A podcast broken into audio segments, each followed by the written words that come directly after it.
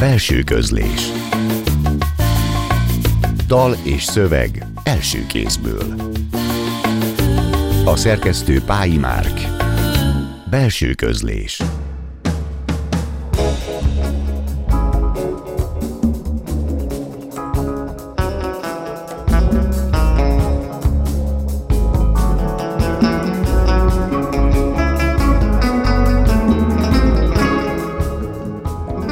Jó estét kívánok! A Klubrádió zenés irodalmi műsorának mikrofonjánál Szegő Jánost hallják. Ebben a műsorban már megszokhatták, hogy hétről hétre egy írót vagy egy költőt mutatunk be, aki felolvassa friss szövegeit és megmutatja a számára meghatározó zenéket is. A mai vendégünk Jenei László író szerkesztő, a Műút folyóirat főszerkesztője, akit telefonon köszöntök. Halló, szervusz Laci! Szervusz, Jani! És mielőtt elkezdjük a beszélgetést, felütésként hallgassunk is meg rögtön egy zenét a választásodba. Bach Goldberg variációinak az első ária tételét játsza, zongorán, mi máson, ki más, mint Glenn Gould.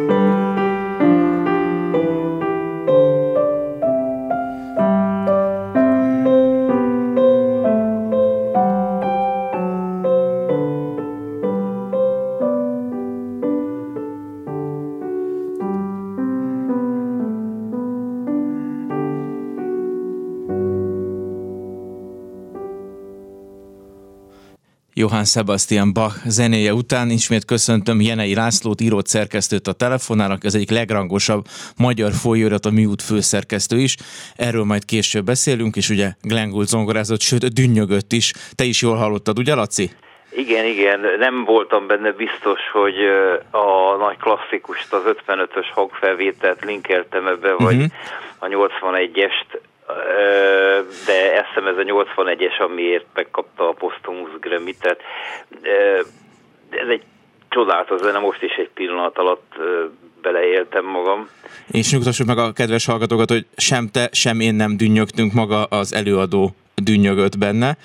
És ha már így a dátumokat mondod meg, a kronológiákat, indítsunk azzal, hogy neked a saját bibliográfiád maga is egy bibliográfiával indul. 1989-ben Mészői Miklós irodalmi munkásságáról állítottál össze egy válogatott jegyzéket. Miért Mészőit választottad? Mennyire volt maradt számodra írói etalon vagy minta, ha egyáltalán az volt? Illetve, ha már Bernhard és ha már régi mesterek és Bernhard világa, hogyan viszonyulsz magukhoz a régi mesterekhez? Hát, hogy miért mészője? Ez nagyon egyszerű válaszolni erre. Nagyon sok mindent elolvastam tőle akkoriban. Ez 1988 táján történhetett, ha jól emlékszem, vagy 87-88 valahogy így. E, és egyszer elkezdtem csinálni, és valahogy az első hetekben nagyon szerencsésen, szerencsés helyekre nyúltam, nagy tömegben érkeztek a tételek, és akkor megláttam benne a formát, és utána már nem álltam meg. Ez egy addig, hogy mondjam, nem létező vastagság volt, tehát a, uh-huh. a második Rákóczi Ferenc megyei könyvtárban Miskolcon egy vékonyabb összeállításokat szoktak készíteni, és ennek révén kerültem kapcsolatba Mészői Miklóssal is, akit aztán meghívtam Miskolcra, utána ő hívott meg Budapestre a lakására, tehát e, de akkor már a Orfeusz című folyóiratnak voltam a szerkesztője, tehát már akkor azért jártam Miklósnál. Mert És ekkor te, bocsáss meg, olvasó voltál még, vagy már író is voltál? Amikor... Hát ez az, hogy író semmiképpen nem, szerkesztő voltam már. Uh-huh. Író 2000 2001-2002-től lehetek egyáltalán, mert uh-huh. akkortól datálódik az, hogy én publikálok novellákat, és utána az rögtön egy regényt, de először szerkesztőként természetesen, és jó ideig, mondom 89-től 2002-ig időm se lett volna írni, meg nem, valamiért nem jött. Uh-huh. Tehát a vers, azt nagyon hamar rájöttem, hogy az nekem nem működik, nálam nem működik. A prózához meg kevés voltam valószínűleg még akkor.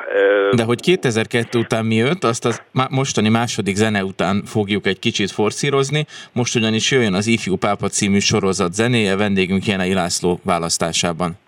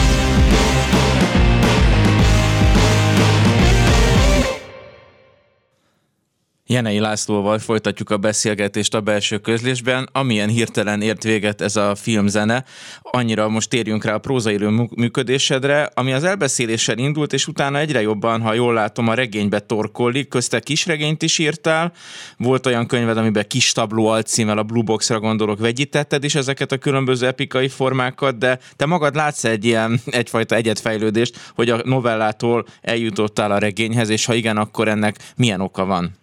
Hát én azt hiszem, hogy váltógazdaság működik. Ez egyébként ténylegesen is Legalább van. ebbe. Egy regény, és utána egy pró, elbeszélés vagy novellás kötet, így uh-huh. jelennek meg egymás után a könyveim. Addig, amíg egy regényben benne állok, addig nem tudok, vagy nagyon-nagyon ritkán tudok novellákat írni, tehát nem működik, nem tudok kitérni abból a körből azt a csapatot nem tudom úgy ott hagyni, valószínűleg ez, ez, ez nálam nem működik. De, de mondom, ez a váltógazdaság uh-huh. az elejétől így van, az eddigi talán hét könyvemnél egy regény, egy novellás kötet, egy regény, egy novellás kötet, és ez nekem így kényelmes. Sőt, volt olyan is, amiben elbeszélések és kisregény is szerepelt, Igen. ez a mindenféle vágyak című köteted, meg te egy ilyen kutatós, nyomozós író is vagy, aki nagyon szeret utána menni különböző hát, referenciáknak, meg mindenféle összefüggéseknek. Nem tudom, ez inkább talán a regényekre jellemző, hogy ott, ott inkább van ennek a merítésnek funkciója, de ezt jól látom, hogy te szereted ezt a részét a regényírásnak? Hát egyenesen imádom. E, igen, e, a Radnóti Sándor legutóbbi könyvemről szóló kritikájában ezt ki is emeli, hogy ha a 30, 1936-ban játszódó regényben... Ez a bódultak. Így van a bódultakban, ha 36-ban játszódó regényben mondjuk Lyonban egy utcasarkon bekanyarodunk, akkor az a kitelepült utcára kitelepült presszó az valószínűleg ott is volt akkor, és pont úgy nézett ki. Ezt én dicséretként értelmeztem, és ez valóban így van, tehát nagyon sok mindennek utána járok, de annyiban javítanálak csak, hogy ez a novellák esetében is uh-huh. így van, tehát ez valószínűleg az, a szerkesztői háttér egy ilyen negatív velejárója, hogy, hogy ilyen nem tudom. Hogy mindennek utána néz az ember? Rávetülése, így van, egy ilyen nyomozó munka, hogy, hogy ha valamit sántítani érzek, valamit uh, hibásnak érzek, vagy, vagy pontatlannak érzek, akkor inkább utána nézek, mert magamban sem vagyok természetesen biztos. És a, a, a gyanakvás hermeneutikája, és a Dramatis Sándor kedvenc regényhőse Miss Marple, aki bárkiről feltételezi, hogy gyilkos lehet, te is mindenről feltételezed, hogy esetleg nem úgy van. Hát azért nem mindenről, de én nagyon félek attól, hogy az olvasó, ha olyan olvasóval találkozik a művem, vagy én egy olyan olvasóval találkozok, aki kicsi járatosabb abban a korban, és rajta kap valami hibán, akkor onnan kezdve az olvasat az kioltódik. Tehát én onnan kezdve tényleg a gyanakvás hermeneutikája érvényesül. Tehát ezt szeretném megelőzni ezekkel a kutatásokkal. Most jön a következő filmzene, a Fehér Lótusz című sorozat zene, és utána Jenei Lászlóval folytatjuk a beszélgetést a belső közlésben.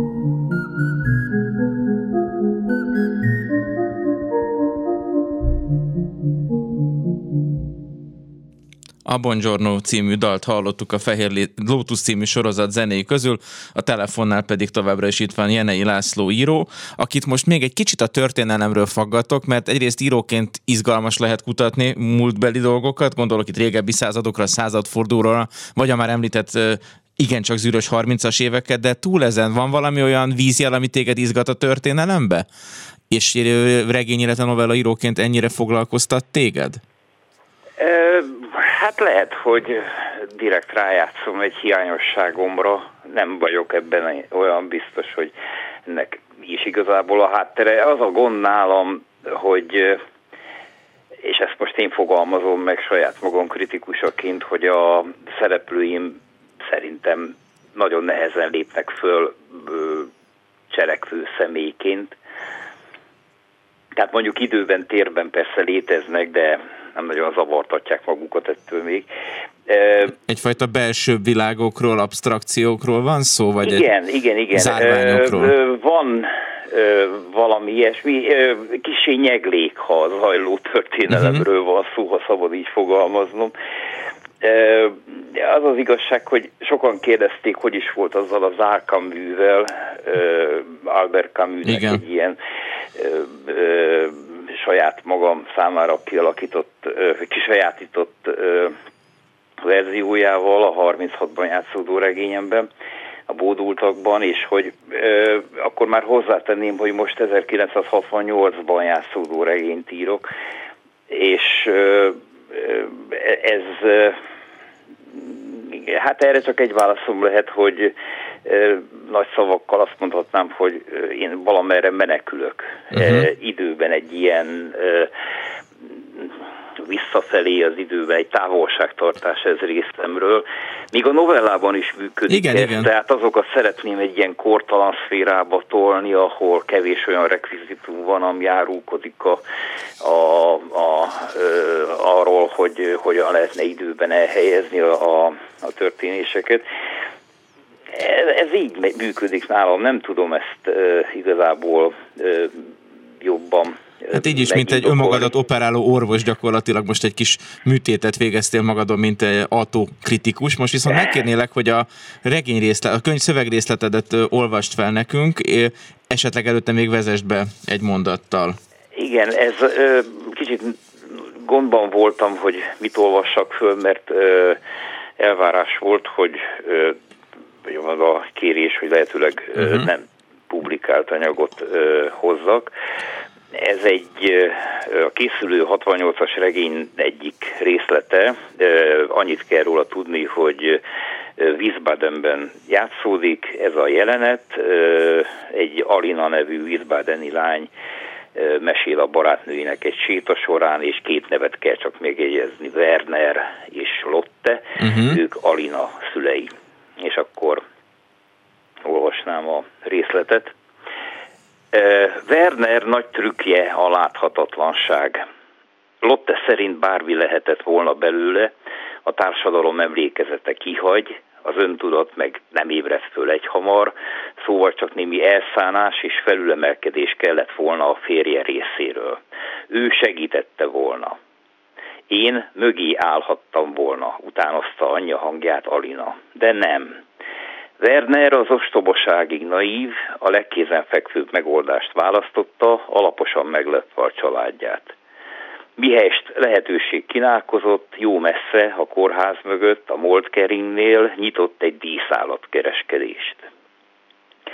Lassan terjeszkedő boltról van szó, mely az elmúlt tíz évben a szomszédos helyiségeket is bekebelezte, mint a kígyói azokat a szegény egereket, mondta Alina osztály, alosztály, rend, alrend tekintetében nem volt nagy választék, csak kígyókat tartott, változó méretű és felszereltségű teráriumok sorakoztak a falak mellett. És ezek a kígyók. Volt, hogy fél száz fajt lehetett megvásárolni, vagy rövid határidőben megrendelni. Mérgük, méretük, súlyuk olyan tulajdonságok voltak, melyek egyfajta absztrakt félelem hatására a tartójuk családon belüli pozícióját erősítették. Egyszerűbben Werner egy alattomos mérges kígyó volt a szemükben. Bár Alinát néhány hirtelen jött indulaton túl sosem érdekelte igazán, Lotte eleinte még támogatta. Irodalmár vénája szülte az ötletet, hogy egy keskeny, a teráriumok fölött hosszan elnyúló reklámponyvára Kafka egy mondatát írják ki. A kiüzetés után Ádám első háziállata a kígyó lett. Werner állandóan panaszkodott Alinának erre a feliratra, minden vásárolója faggatni kezdte, hogy kell ezt érteni. Hogyan is állunk akkor a bűnnel? Elégettem a picsába, súgta egyszer a lányának, és Alina azonnal értette, miről van szó. Amikor ez az árulás kiderült, megváltoztatta mindhármuk életét. Werner többé nem bizonygathatta a vacsoránál a beszerzésben mutatott következetességét, nem dicsekedhetett varázslatos színárnyalatokkal, művész sziklaháttérrel és a célszerű itatótál trükkjével. Ha megbukkant, vak dühöt váltott ki Lottéból. Erre jött a válasz Wernertől, hogy könnyű úgy pofázni, ha valaki ki van tömve pénzzel, meg a többi huncutság tette hozzá, és ezzel eldöntötte, sokkal izgalmasabban fognak élni. De azután még sokáig fennmaradt a látszat. És akkor itt egy kis kihagyás után, nem tudom, van-e idő a második részletre. Alina otthon minden gyűlölt. Utálta az ősrégi, damaszthúzatú székeket, a hatalmas intarzia berakású diófaasztalt és azt a zsarnoki hatalommal bíró, hihetetlen méretű, keretes állótükröt. Néha álmodott is róla, ha belenézett, kis viaszfigurákkal telt meg mögötte a tér, Máskor nagyon régi portréfestményeket képzelt oda a maga tükörképe helyére, melyeken az arcokat felsebezte, hólyagosra torzította az idő. Ennél a városnál nem lehet tudni, hol a közepe, de az ő házuk annak a közvetlen közelében lehetett, ezért van tele varázslattal. Ártó varázslatokkal. Ártó marasztaló bűbályokkal, melyektől mindenféle sikerül és aki ott él, olyasmiket mond, amiket különben nem mondana, és olyasmiket lát. Gyertyafényt, füstöt, ködöt, dermesztő hidegben felcsapó lángcsúvákat, melyek mintha vad kutyaugatás ritmusára mozognának. Illúziókat, a külvilág féltékenységét legyőző rejtélyes világot kell Polának elképzelnie. Hiszen ők talán a világ közepén élnek ismételte. Napközben emberek ezrei vágnak át előttük a hatalmas és forgalmas téren, mindent lehetne látni, de kimeri nézni őket. Talán jobb is volna örökre bezárkózni oda a házukba, vagy haza se menni többé. A falakon a napmelege képtelen áthatolni, hiszen mindent leárnyékol a szemközt túl közel lévő Martkirche fara. Erre mered rá a három szinten a három erkély a templom seggére húzta el a száját Alina. Kiáll az ember szétnézni, és mint egy pompás tréfa felrúgja a számításait ez a monstrum. A legfelső erkély, vár csak, javította magát, máshogy mondom, talán jobban megérted. Ez egy nagyon kis utcaszűkület, bűn egy monumentális templom hátsó traktusához egy házzal ilyen közel merészkedni de valaki megtette. És most ők ennek a helyzetnek a fogjai. Mondok valamit, aminek révén megértheted, mennyire szimbolikus lehet mindez. Ezen a szűkületen vonult át, majd az öblösödéshez igazodva, és a városháza felé kanyarodva fejlődött fel az Amcsik katonazenekara, az egymás sarkára taposó kisebb-nagyobb ünnepségeken. Az élükön, arinában mély nyomot hagyva, egy szemüveges katonatiszt vonult, a botjával hadonászva. Werner sosem volt ott velük az erkélyen, hogy végignézze a műsort. Undorodott az egésztől. Úgy szokta mondani, Foghegyről szerelmes tékozlás. Arra gondolhatott, hogy a szerelemből fölszokás ébredni. Addig mennek így a dolgok, míg túl nem feszítik, mármint az amcsik és akkor kiózanodik ez a valóságtól elszakadt világ. Ezek voltak Werner szokásos napi morgásai. Egyébként ez a harmadik emeleti erkély mégiscsak egy kitüntetett hely. Erről sokkal-sokkal többet kell mesélnie. A házuk oromzatába, a padlásszint kör alakú kibúvó ablakától kicsit jobbra van bevésve egy jókora rögzítő. Az épület és a templom közt drótkötél van kifeszítve, népünnepélyeken, városi rendezvényeken, vásárokon mindenfélét ráaggatnak, vagy hozzáerősítenek. Az erkélyről jól látta ezt a szerelvényt, a sodronyfeszítőket, bilincseket. Ha esik, lehet nézni, hogy hogyan dagadnak az alján a cseppek és hullanak alá. Ha erősebben fúj a szél, szinte ellenséges hanggal, indulatosan rezonál a merevnek hit sodrony, ha sokáig nézi, kiismerheti az ütemét, ahogy beleng. Az erkély korlátjára állva talán el is érhetné, megérinthetné. Foglalkoztatta, milyen érzés lenne megérinteni. Néha úgy képzelte, hogy ez a tehetetlen anyag a köldögzsinór, amelyen át, ha Werner beviszkizett, lehetett vele viccelődni. Ő mondott jó néhány elég frivol tippet. Miért van ott az a sodrony? Onnan kapják a misztikus energiát. Isten azon át hallgatózik. A háború elvesztése után a templomokat házakhoz kellett rögzíteni, mert Isten bizony szívesen elhajózott volna. Vagy fordítva. Krisztus magához láncolja az embereket, akik már menekülnének. Volt egy olyan tipje is, hogy ez egy kötélhúzó verseny. És ő már rég legyőzte volna Isten, de szarik rá jó hűíteni, ránthatna egyet a kötélen, összedőlne a Martkirche, a romok alatt a fickó, mármint az Úr vagy Krisztus, tök mindegy, nyögdösne egy darabig, és mi, mondta Werner, ahogy itt a legtöbb család, bizonyára nem csak Wiesbadenre, hanem az országra gondolt, csupán a feltűnés vágyától hajtva mennénk oda, hogy lássuk kiszenvedni.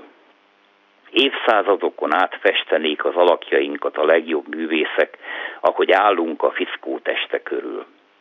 Alina megjátszotta a felháborodást, de tudta, hogy ilyenkor hiába venne részt a bolondozásban, tódítana, az apja másnap nem emlékezne rá. Szóval ez a sodronykötél valahogy benne van a családi legendáriumban. Alina sem értette, hogy lehetett ennyire közel építeni a házat a templomhoz.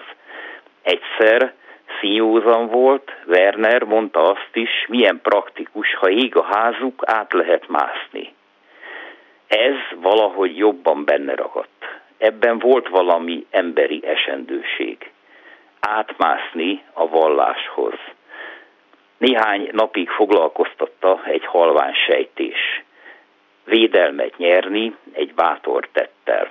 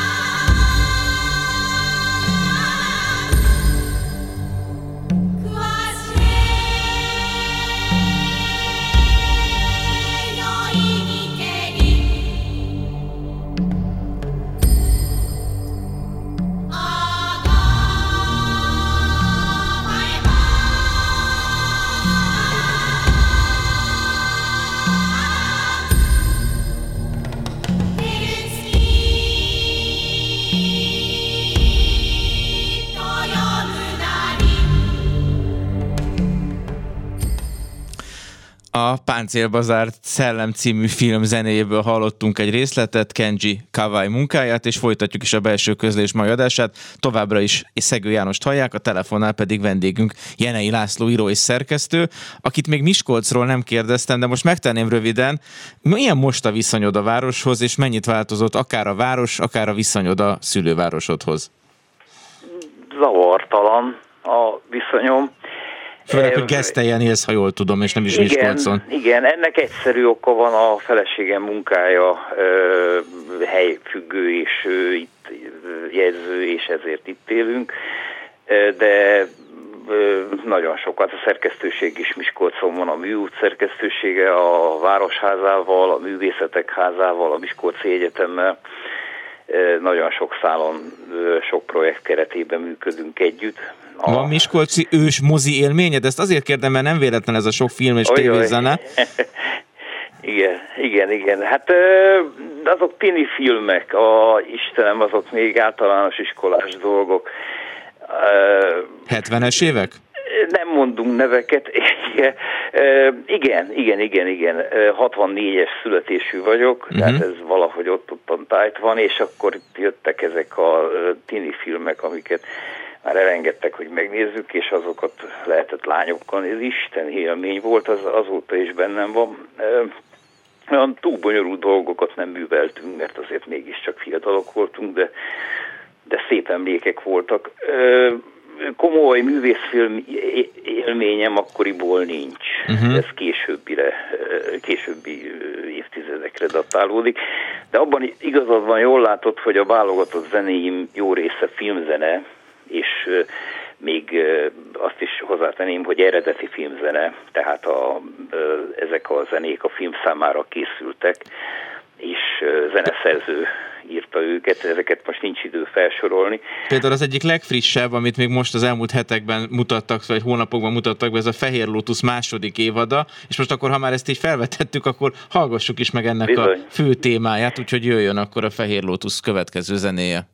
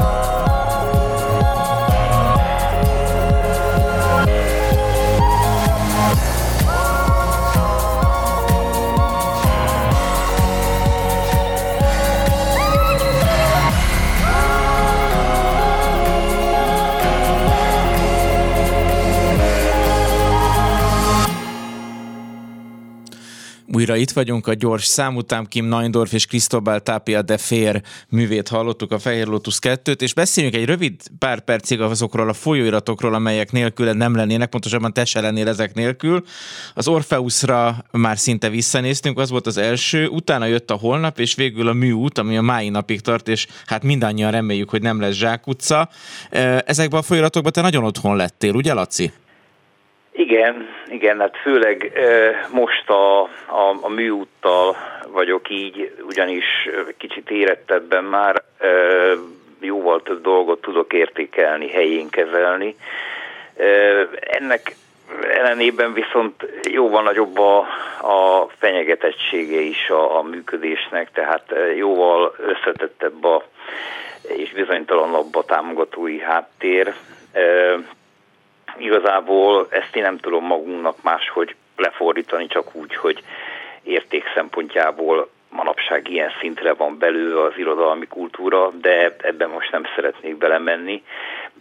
Valahogy eddig mindig kikecmeregtünk a, a gödörből, tavaly egyszerre tudtunk megjelentetni négy lapszámot, mi mindegyiket elkészítjük nyomdakész. Mhm. PDF-ben, de hát nyomdaszámlára egy ideig nem volt keret.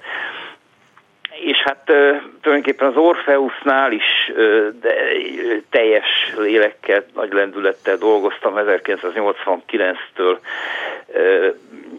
csináltam azt, akkor nem volt internet, e-mail, személyesen kellett találkozni, kellett, személyesen találkozhattam uh-huh. Nemes Nagy Ágnessel, Mándi Ivánnal, Krasszahorkaival, Nádassal, Egyszer kertészínlét autóval vitted Miskolcra, mintha lett volna egy ilyen Volt jó. mindenféle történés, Mándi Ivánnal például a kedves, kedvenc cukrászdájában találkozhattam. Nemes Nagy Ágnes sajnos a betegágyánál, a kórházban, a klinikáknál. Uh-huh. De nagyon sokféle történet, ez, azt, azt hiszem, hogy egy életre való élményanyag gyűjt, gyűlt akkor föl. Ennek a írásos nyomait, levelezés, stb. ezt a Miskolci Múzeum irodalmi osztályának átadtam megőrzésre, feldolgozásra, tehát majd később gondolom ott kutatható. Meg esetleg majd megírhatnád az emlékirataidat is, majd jóval később, és abban lenne egy olyan hős, akinek azért a cselekedeteit is valamennyire te magad ismernéd, és akkor mi is megismerhetnénk, de most a, egy újabb zenét fogunk megismerni, vagy hallani, újra hallani, a egészen különleges filmnek, a Hidegháborúnak, Pavel Pavlikovski Hidegháború című filmjének a zenéje jön, két, dala, dala jön két kis szív című dal, Dva Serduska, Joanna Kuliktól.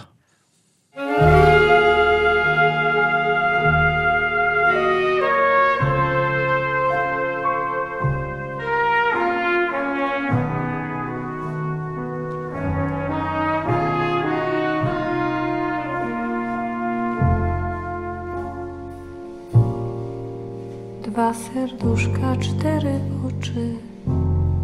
Ojojoj. Co płakały we dnie w nocy. Ojojoj, czarne oczka, co płaczecie, że się spotkać nie możecie, że się spotkać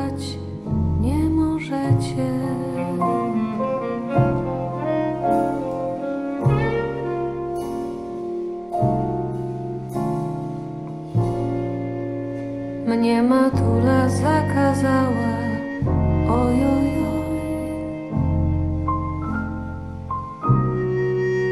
żebym chłopca nie kochała, ojojoj, a ja chłopca chaps za szyję, będę kochać póki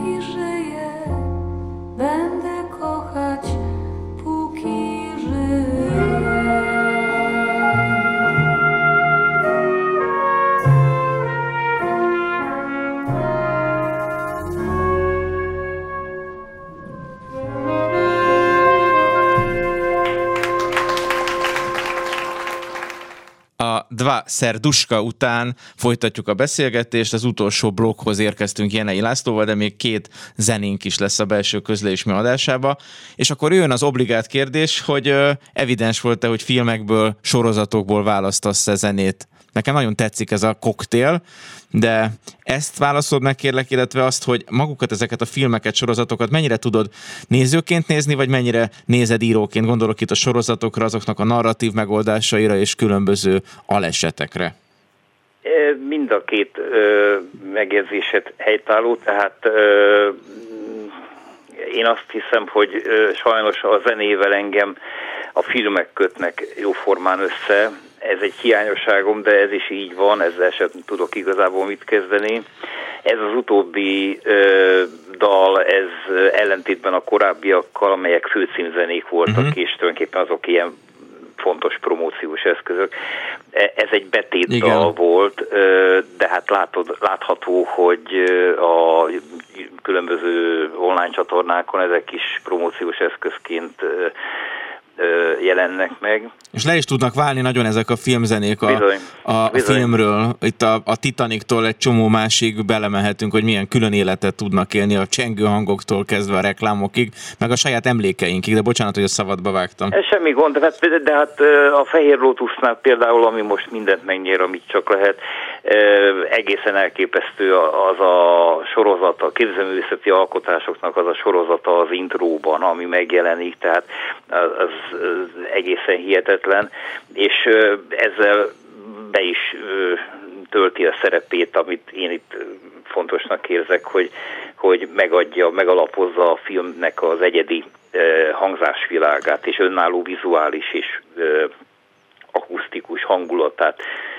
és hogy azért jók ezek a zenék, és mind a kettő itt, ami elhangzott Emmy díjjal kitüntetett és filmzene. lesz még egy tévézene, bocsánat, egy tévésorozat zenéje, nem a Derik, bár a regényethez illene egyébként ez a 68-os vízvádenbe Derik és Harry begurulhatna, de nem az lesz, hanem egy másik történet, az utódlás zenéje, és utána jön még Chad Baker egy csodás jazzzel, és ezt a két kakuktojást, a kezdőt meg a zárót, a Bachot és a Chad Bakert még egy kicsit helyezzük el ezen a eh, mentális térképen, hogy ezeket Igen. miért választottad.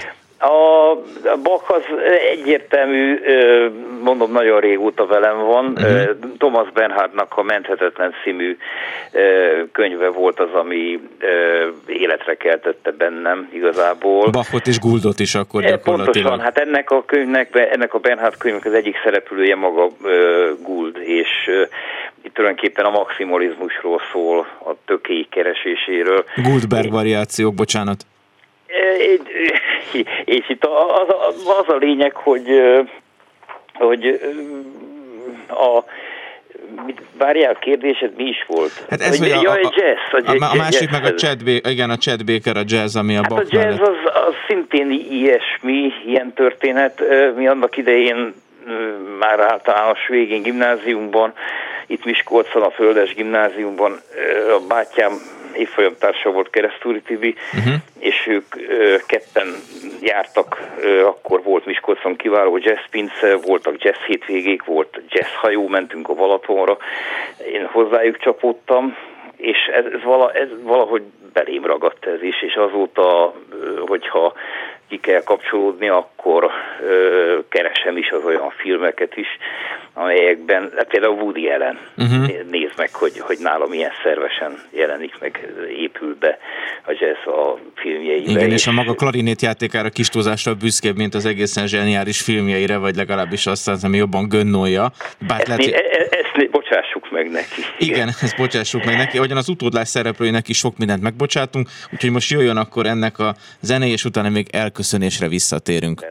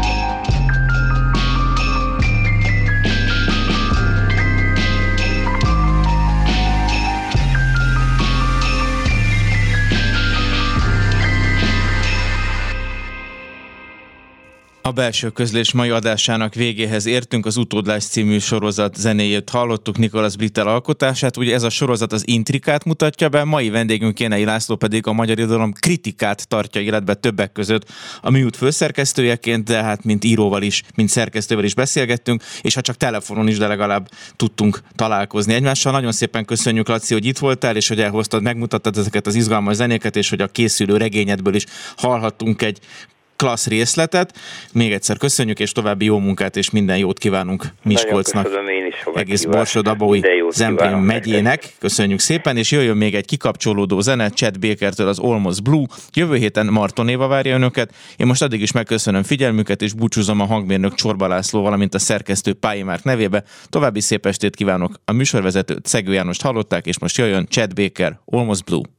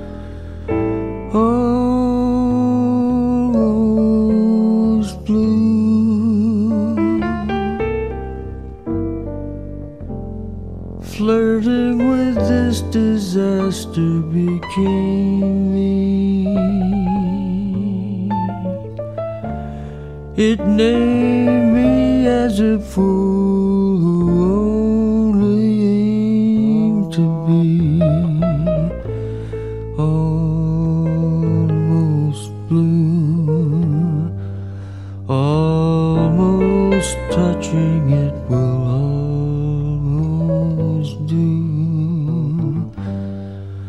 There's a part of me that's all.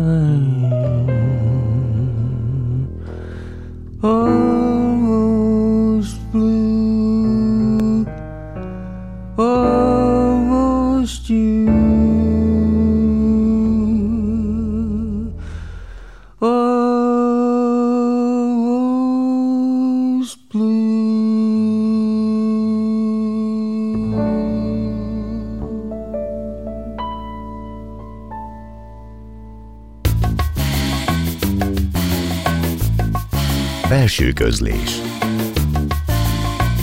Dal és szöveg első kézből. A szerkesztő Pályi Márk. Belső közlés